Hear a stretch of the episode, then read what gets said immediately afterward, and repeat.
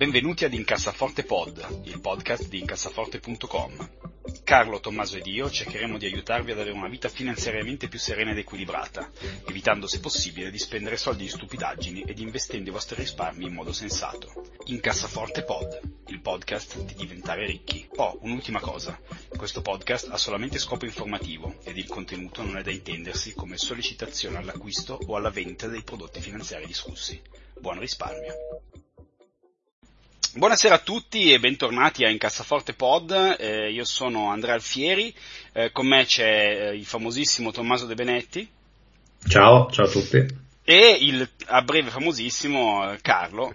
Ciao a tutti, ciao ragazzi. Allora, ricordiamo, questo è un blog che punta principalmente a farvi diventare ricchi evitando di fare stupidaggini, questo è un po' il piano, non vi consiglieremo rutilanti prodotti con cui diventare milionari in pochi mesi, anche se qualche volta potremo farlo per divertimento, ricordiamo i contatti che sono molto semplici, c'è un'email che è incassaforte@gmail.com, che è anche poi l'email a cui potete contattarmi in caso voleste fare domande al mitico blog di Incassaforte.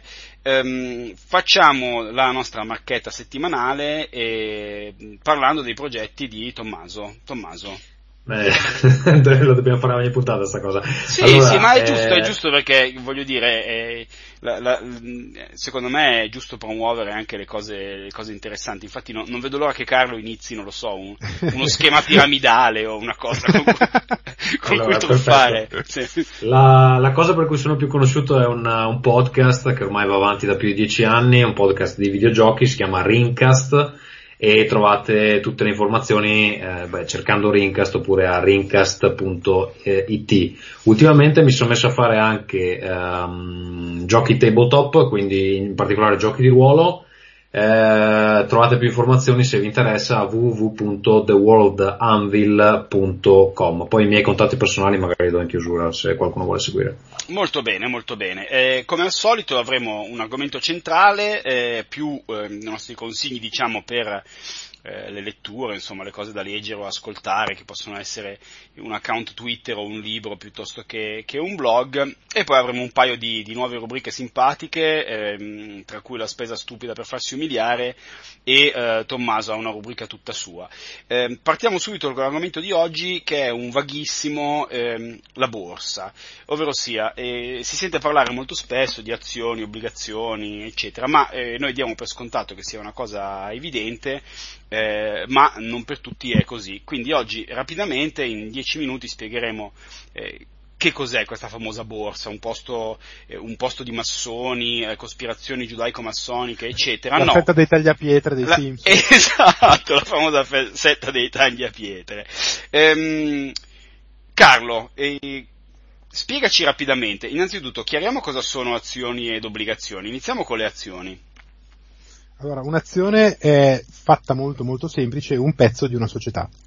Le società che vengono costituite con dei capitali nella forma giuridica appunto delle società per azioni, se hanno certi requisiti previsti dalla legge, possono accedere alla borsa, che è un mercato, non è nient'altro che un mercato.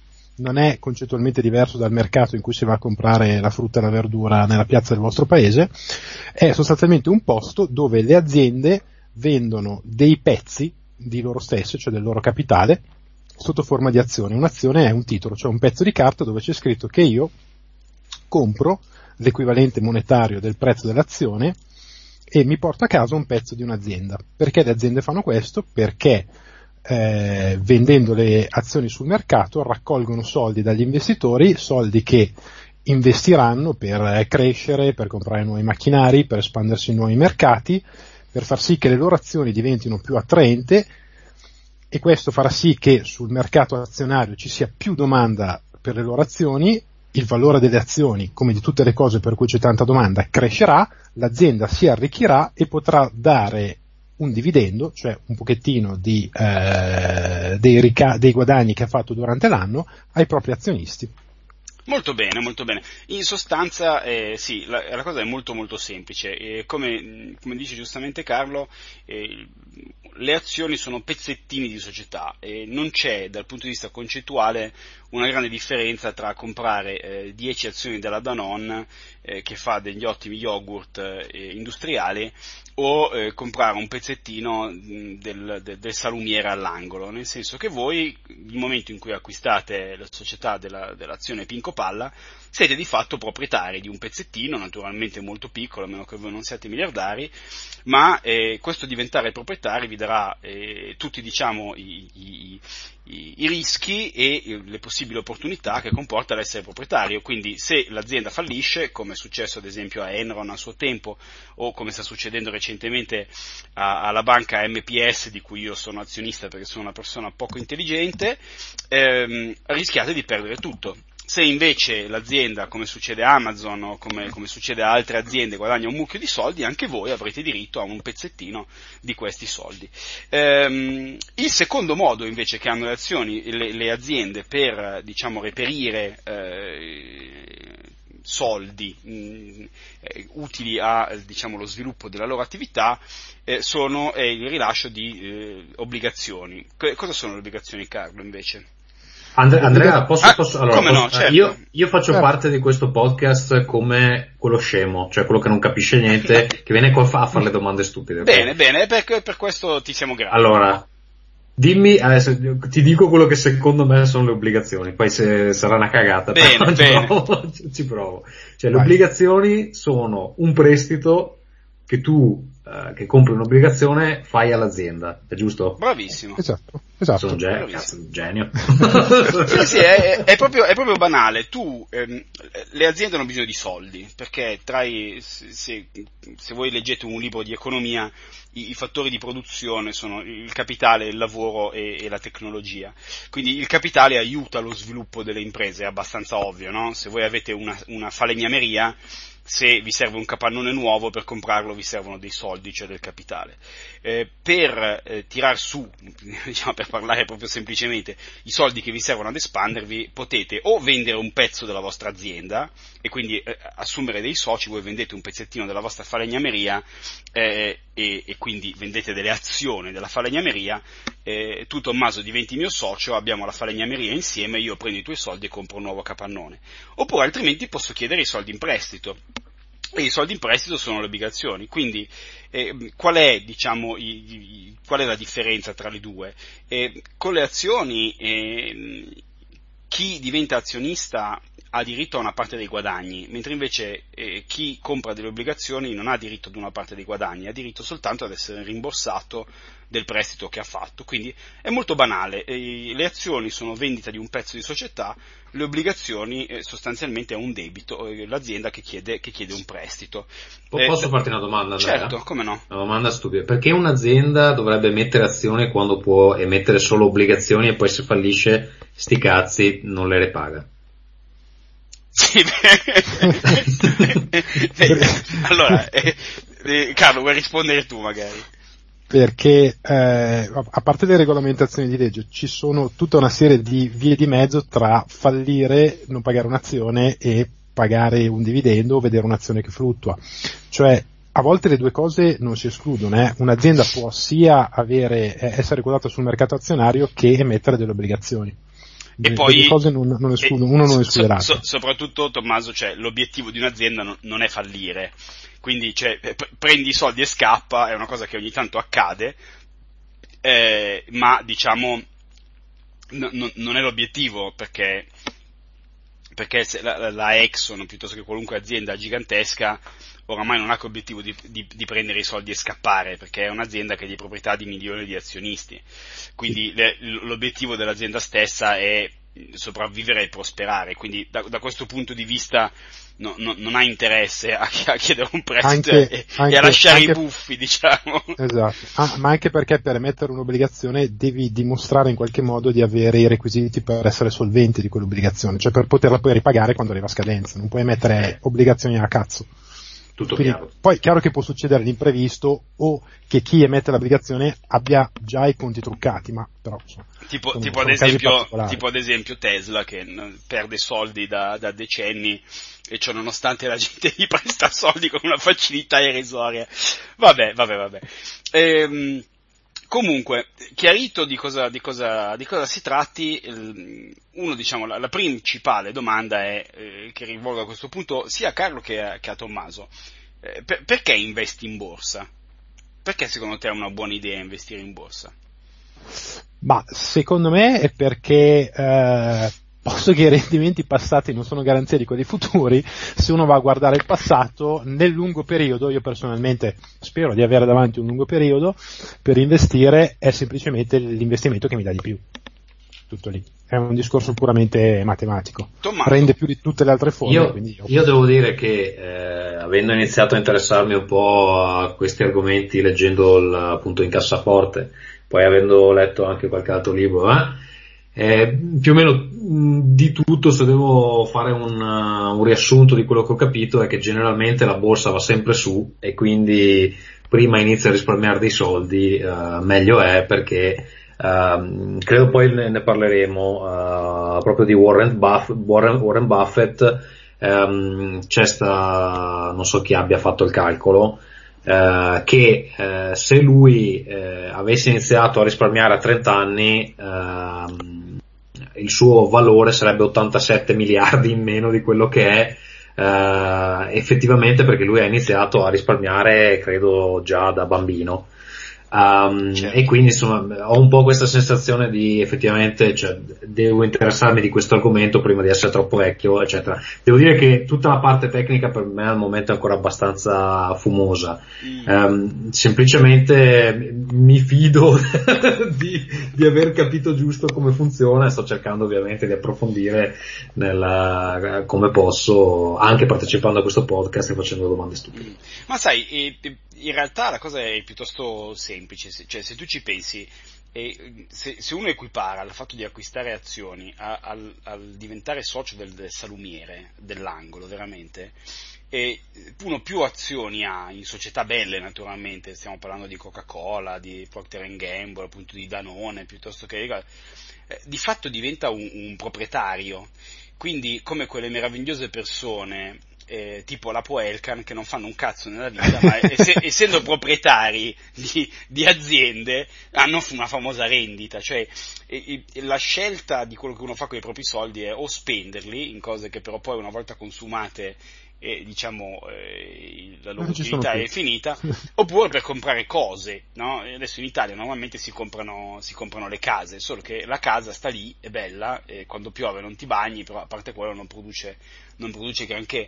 Se tu invece compri un mobilificio, fai tantissimi mobili o vendi tantissimi mobili che poi ti portano del denaro. Molto bene, adesso che vi abbiamo ammorbato tutti con queste cose molto pallose, passiamo all'angolo dei suggerimenti di cosa leggere, cosa ascoltare, cosa vogliamo consigliare, eccetera. Argomento, diciamo, recentemente è uscita l'annuale lettera, appunto ne parlava prima Tommaso, di Warren Buffett. Warren Buffett è l'amministratore delegato dell'azienda famosissima Berkshire Hathaway, che è un conglomerato americano che ha un po' di assicurazioni, industrie, eccetera, ed è noto come tendenzialmente l'investitore probabilmente più famoso che c'è al mondo. Come diceva Tommaso, lui ha iniziato veramente giovanissimo, ha avuto dei rendimenti straordinari, ha un approccio simpatico, devo dire, agli investimenti. Cosa hai trovato di interessante, Carlo? So che tu hai letto appunto l'ultima lettera di Warren Buffett, che di solito viene venerata come un po' un evento annuale. Sì, ma Warren Buffett, intanto la cosa bella di Warren Buffett è che è una persona sempre molto morigerata, molto calma, molto tranquilla, non esagera mai nei toni, anche se potrebbe tranquillamente menarsela tantissimo, come si dice dalle mie parti. In realtà è una persona veramente di buon senso, se uno guarda alle sue lettere. E anche quest'anno, l'argomento principale di quest'anno è la famosa scommessa che è iniziata una decina d'anni fa, dove Warren Buffett aveva scommesso, se non sbaglio, $1 milione sì, contro aveva lanciato una scommessa prima al buio, aveva detto vediamo se c'è qualche gestore di fondi che riesce a battermi in un orizzonte di 10 anni, dicendo io comprerò sostanzialmente un ETF che replica il mercato. E voi che siete invece i cosiddetti gestori attivi, cioè che andate a guardare le singole azioni, comprate e vendete tutti i giorni e chiedete dei costi e delle commissioni molto alte per questo, vediamo tra me e voi chi vince. C'è stato il deserto per qualche settimana quando l'ha detto, poi un paio di temerari, le palle di fieno le palle di fieno dei figli di Sergio Leone, poi qualche temerario ha detto ma no, veramente ci proverei io, e ovviamente è stato un massacro, cioè ha vinto nettamente Warren Buffett, che ha beccato un periodo storicamente abbastanza favorevole a questo tipo di gara e al tipo di approccio che ha Warren Buffett. In ogni caso comunque la valenza teorica della sfida è che è impossibile battere il mercato nel lungo periodo, ci riescono veramente questo non determina la fine termica di tutti i fondi che sono gestiti attivamente, ma dovrebbe determinare la fine di tutti questi fondi insieme alla fine di tutte le persone non razionali, ma io credo che questa cosa non accadrà. No, in realtà Tommaso, c'è stato negli ultimi anni, in particolare negli Stati Uniti, devo dire in Europa è ancora poco diffusa la pratica, però recentemente un grandissimo shift degli investimenti dai fondi, diciamo, chiamati a gestione attiva, come potrebbe essere qualsiasi fondo di investimento truffa che vi propone la vostra banca, con costi molto elevati, a fondi di investimento chiamati passivi, ovvero sia che replicano semplicemente quello che è l'andamento del mercato. La sostanza vera è per quale ragione questi fondi di investimenti passivi tendono a funzionare meglio, non per una superiorità antropologica o altro, semplicemente hanno dei costi di gestione praticamente nulli oramai, perché se prendete qualche esempio anche disponibilissimo qui in Europa stiamo parlando di uno 0,12-0,20% di costi l'anno contro un 2% magari di fondi di gestione attiva, se non delle volte anche 3, quindi stiamo parlando di 10 volte meno, se non 20 volte meno. Naturalmente questi fondi di gestione attiva alla fine in cosa possono investire, cioè avranno degli investitori certamente molto capaci e preparati, ma alla fine comprano le stesse cose che possiamo comprare tutti noi, quindi nell'aggregato come massa avranno più o meno un risultato pari a quello che è l'andamento di borsa e delle obbligazioni. In più ci attaccate le spese e per forza non possono fare meglio, quindi insomma o uno è fortunato e becca il gestore attivo veramente bravissimo, o altrimenti è difficile che la performance compensi un po' le spese extra. Non so se sono stato chiaro. No, sicuramente, ma poi in realtà, restando un attimino più seri, non è che i fondi non abbiano senso, in alcune logiche, in alcune situazioni hanno assolutamente senso di esistere. Se poi per esempio il tuo fondo di gestione di investimento lo gestisce Peter Lynch, che è un altro Warren Buffett, allora probabilmente anche il fondo andrà molto bene, ma questa è una cosa che dobbiamo un po' approfondire in futuro, perché ad esempio io sono abbastanza confuso sui fondi. Dici, no. Chiedi, è un buono spunto di No, cioè rispetto agli ETF vorrei capire qual è, cioè in che occasioni conviene guardare a un fondo rispetto a guardare un ETF. Secondo me, ma era quello che stavo dicendo, non per il buon padre di famiglia, come si dice, probabilmente se hai bisogno, ma se neanche hai un'azienda con una parte finanziaria molto attiva, hai bisogno di fare certi obiettivi, certi guadagni in certi periodi di tempo, affidarsi a un gestore attivo, ma sicuramente ha un senso, però per noi che mettiamo via i soldi come le formichine probabilmente no. Ecco, questa è la logica. Poi non c'è da sottovalutare il fatto che gli ETF attualmente sembrano la forma di investimento perfetta, nessuno sa come, nessuno sa quando, nessuno sa in che modo, ma prima o poi qualche cosa verrà fuori anche sugli ETF, secondo me. Sì, anche perché poi dovremmo fare una puntata in proposito, però l'ETF in sé non è uno strumento o i fondi passivi. Sì, l'ETF in sé non è uno strumento superiore, cioè l'ETF sta per Exchange Traded Fund, cioè è un fondo che semplicemente viene scambiato come se fosse un'azione, cioè da un punto di vista tecnico non è una cosa che ha una particolare, voglio dire, differenza sostanziale rispetto ad un fondo. Infatti il vero shift è da da strumenti che permettono di investire ma che hanno dei costi molto elevati a strumenti che permettono di investire e hanno costi molto bassi, cioè questa è la vera differenza. Più che l'ETF, il fondo, esistono anche dei fondi passivi, quindi è un po' complesso, ma la questione è, in passato, o meglio ancora adesso, le banche sostanzialmente, le banche o altri, cosa propongono? Sostengono: tu, Tommaso, non sei un grande professionista di borsa, dai i soldi a me, li gestisco io per conto tuo e in cambio solo del 2% all'anno li gestisco in modo serio. Ok? Questo era diciamo il pitch che avevano i fondi in passato.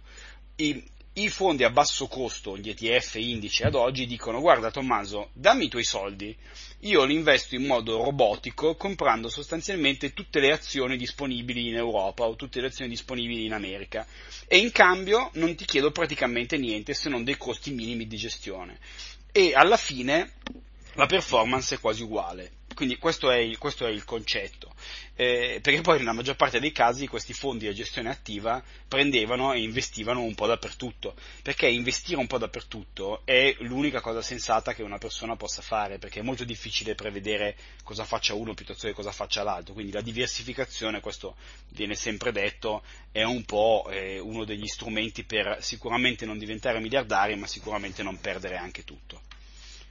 Molto bene. Vi abbiamo ammorbato a sufficienza. Tommaso, tu invece che cosa consigli come lettura della settimana? Allora, non so se lo consiglio, però è una cosa che ho letto ed è Early Retirement Extreme, a Philosophical and Practical Guide to Financial Independence. È di Jacob Lund Fisker, che tu mi insegni essere un danese, giusto? Sì, è un danese emigrato negli Stati Uniti. È tipo, okay, per me è appena un filo sopra la Bibbia come importanza questo libro, però raccontaci per quale motivo non allora, sai se lo consigli. Allora, per me è un 3 stelle su 5, nel senso che ha dei contenuti molto interessanti e sicuramente ha delle argomentazioni che hanno senso, però lui allora intanto scrive in una maniera abbastanza fastidiosa, nel senso che l'ho trovato molto supponente, molto secco, anche forse viene dal suo background, perché lui è un fisico teorico tra l'altro, è un astrofisico, quindi... sì, e quindi non so, e poi niente, un po' non lo so, l'ho trovato fastidioso, come se considerasse tutti gli altri un po' inferiori rispetto a quello che fa lui. Beh, ma è vero, però sì però cioè, secondo me da leggere non è piacevole, insomma ci sono altri libri che hanno delle, per esempio Your Money or Your Life, sì. Your Money or Your Life è molto più piacevole da leggere e comunque siamo più o meno da quelle parti. Di cosa tratta sto libro? Tratta di come diventare, allora il titolo Early Retirement Extreme vuol dire pensionamento estremo, anticipato estremo, come praticamente pensionarsi in 5 anni, e vi risparmio la fatica di leggervi il libro. La sua soluzione è di mettere da parte il 75% dello stipendio per 5 anni, se uno riesce, sì, se uno riesce a farlo, è vivere in mutande in una roulotte. Sì, esatto. Se uno riesce a farlo, secondo lui poi avrà abbastanza denaro per vivere di rendita per il resto della vita. Però per vivere di rendita come vive lui? E com'è che vive lui? Cioè in mutande, appunto, in una roulotte. Sì. Come dice Carlo, vive in una roulotte, perché non ha la lavatrice. Perché non ha la lavatrice, eccetera. E poi cioè alcuni dei consigli che dà per risparmiare denaro hanno completamente senso. Per esempio, non so, cercare di più le cose usate, o non comprare roba che occupa spazio sugli scaffali, che è una roba che faccio spessissimo, cioè compro della roba e la metto sullo scaffale e poi non la guardo per 2 anni.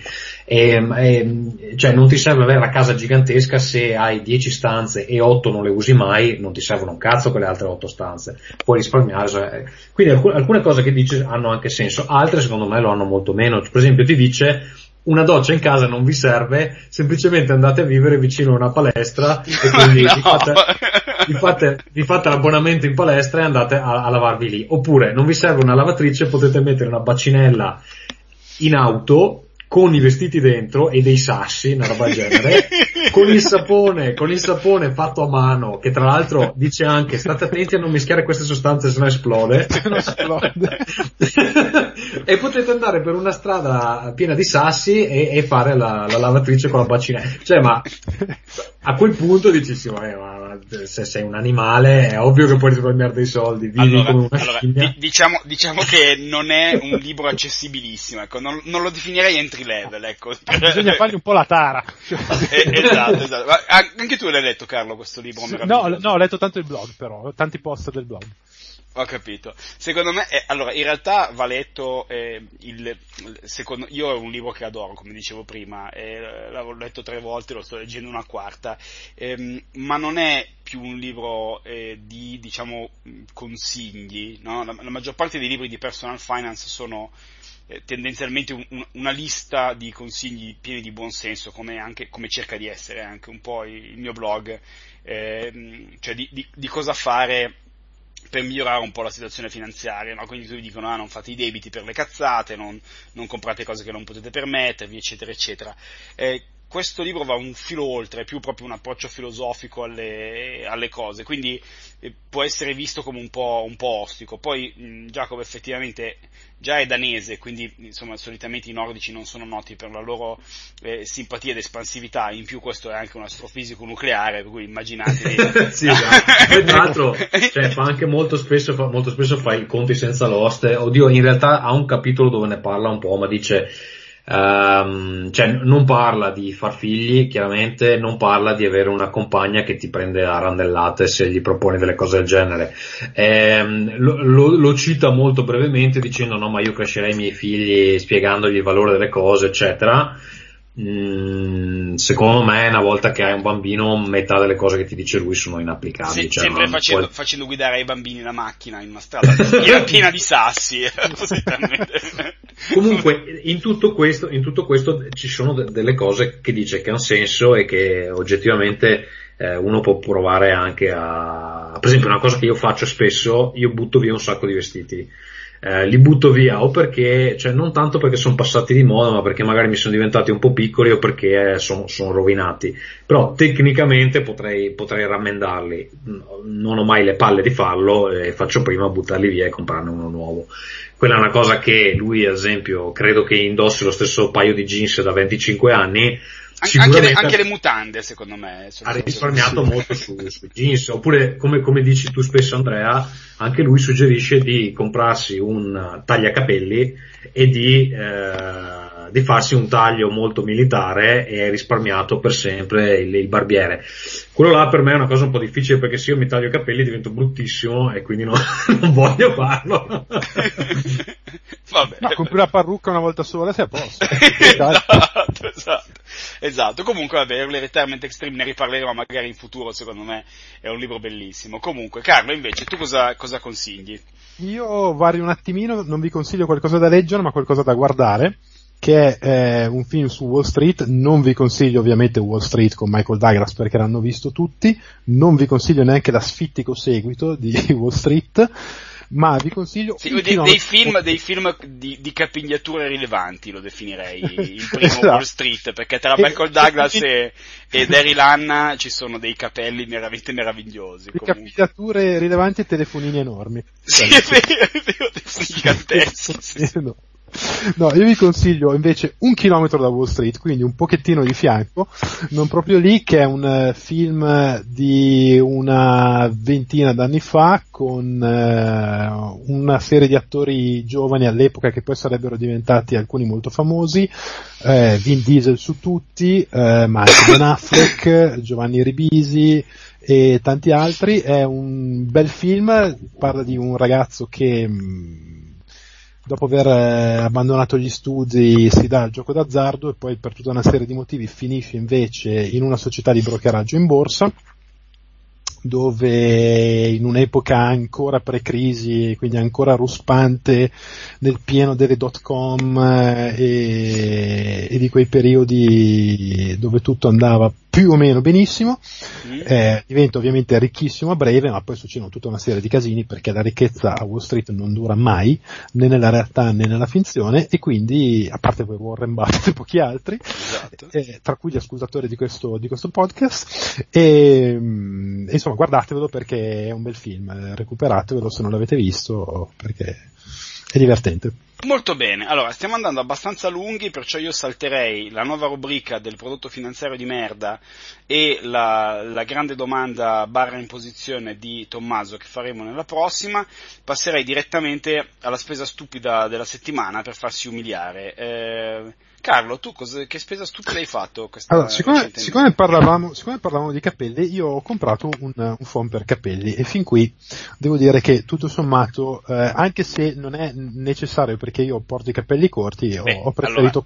Allora, Jacob Lund Fisker, autore di Early Retirement Extreme, ti avrebbe detto: corri velocissimo, o rotolati, esatto, fuori e vai a diretto, e non serve il phon. Io infatti, cioè, non posseggo un phon incidentalmente. Comunque tu invece l'hai acquistato e ho comprato, che già quindi abbiamo appurato una spesa stupida, ma io avendo di fronte due modelli dello stesso phon, uno da 16 euro e uno da 44 euro, la differenza era dovuta al fatto che quello da 44 euro aveva quelle appendici medusiche da donna per fare la permanente e tutte quelle cose lì. Ovviamente io ho comprato quello da 44 euro. Fantastico. Per i tuoi capelli corti? Per i miei capelli corti, perché ho detto: metti che un domani voglio avere i capelli come John Lennon e almeno ho il coso per mettermi a posto. Esatto, quindi quando fonderai una hairband, avrai già il phon pronto per l'occasione. Voglio fare la capigliatura da Gordon Gekko, avrò i capelli così, il phon adatto. Esatto. Tommaso, invece, tu che spesa stupida hai fatto recentemente? Ti chiameremo Carlo Belli Capelli. Allora, Io mi pare che tra l'altro anche le altre volte ho parlato di roba da giochi a tavolo che ho comprato. Ho fatto un bel pledge su Kickstarter per un gioco di ruolo dedicato ai narcos che si chiama Cartel a Mexican Narco Fiction Tabletop RPG, che ha una versione deluxe fichissima, che però costa $150, e ho messo giù $150, che tra l'altro viene anche con delle cose assolutamente inutili, tipo dei non so neanche come chiamarle, dei contatori a forma di cristalli di meth che non un cazzo, per i quali ti arresteranno probabilmente. Esatto. Quindi $150 per un libro, edizione di quelle là che proprio le tocchi che ti viene un attimo l'erezione quando tocchi la copertina. Sì, certo. Il barzottino. Io ho un po' sta fissa dei libri. No, ma gli oggetti comunque sono un po' la fissa di tutti, anche mia. No, io invece settimana scorsa sono andato al supermercato e mi sono fatto, io diciamo che ho la fibra dell'alcolizzato, nel senso che non lo sono soltanto perché ho un lavoro e una moglie, ma altrimenti probabilmente lo sarei. E passando al supermercato ho comprato un rum buonissimo, noto rum Matusalem, costato €28, qui in Italia dove per fortuna costano poco i superalcolici. L'ho assaggiato, è molto buono, ma assolutamente indistinguibile da una bana da €8, quindi a me i rum sembrano tutti uguali, quelli sopra un certo prezzo, ma ottusamente ho comprato quello più costoso. Molto bene, allora chiudiamo qui la puntata, noi ci sentiremo settimana prossima. Io sono Andrea Alfieri, con noi c'è stato Tommaso De Benetti. Sì, se volete mi trovate su Twitter a @tdebenetti. E Carlo? Ciao ragazzi. Ti possiamo trovare su Twitter? O no? No, non hai voglia di farsi trovare su Twitter. Mi piace che Carlo ha questo... Molto bene, noi ci sentiremo settimana prossima con le due nuove rubriche settimana prossima. Tommaso, io non vedo l'ora di ascoltare Provate a fermarmi, Questo, facciamo qua un teaser per gli ascoltatori. La nuova rubrica Provate a fermarmi. Esattamente. Ciao a tutti, a presto. Ciao.